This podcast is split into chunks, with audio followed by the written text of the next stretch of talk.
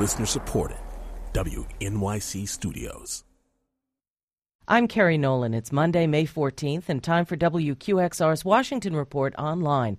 Joining us now, as he does every Monday, is David Sanger, Chief Washington Correspondent for the New York Times. Good morning, David. Morning, Kerry. David, you reported yesterday that Mitt Romney's foreign policy advisors make it pretty clear that he's saying things that are a lot more hawkish and less subtle than he's getting from some of his advisors in his position papers. How do you explain that?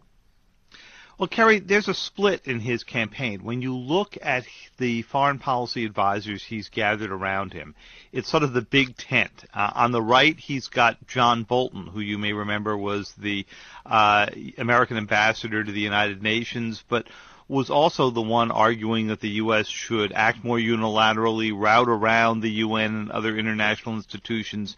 And he became a very controversial figure not only outside the Bush administration when he served, but inside that administration as well. And then there were a group of advisors who had come in to try to rescue President Bush in the second term from some of the overreaches of the first term, including what Iraq turned into. Uh, and so this group is sort of picking up three and a half years later where they left off in the battles that defined the Bush administration.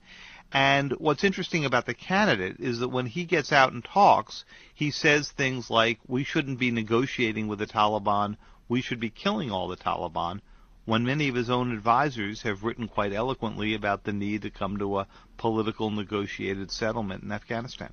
At the end of your story, you quote someone suggesting that Romney will follow a strategy of criticizing President Obama as weak and saying he apologizes for America and then figure out later on what to do if he gets elected. Do you believe that that's the strategy?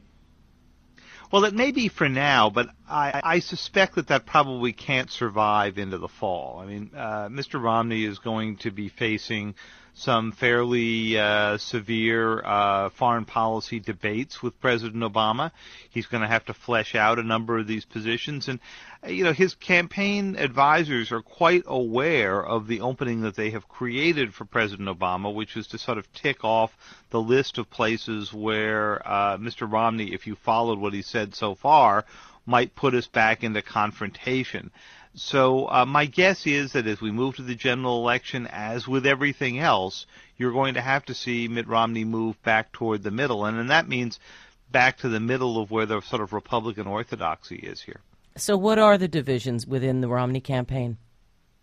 Well, the main division uh, has to do with the question of the degree to which you uh, have the United States stand back a bit and let other countries take the lead in uh, some conflicts in which American interests are not directly uh, uh, implicated. You know, Libya would have been an interesting example here, a place where the president asked NATO and the Arab League to step uh, to step up and, and take the lead. Um, if you read uh, Mr. Romney's uh, white paper on foreign policy, it suggests that he believes that this is part of a, an acceptance on the part of the Obama administration of an America that is no longer as forceful and in such a leadership role in the world uh, as we have been in the past. And I think that's a fundamental difference of opinion between the two uh, between the two men. On a different topic, David, what's the long range impact of the president's declaration that he's in favor of same sex marriage?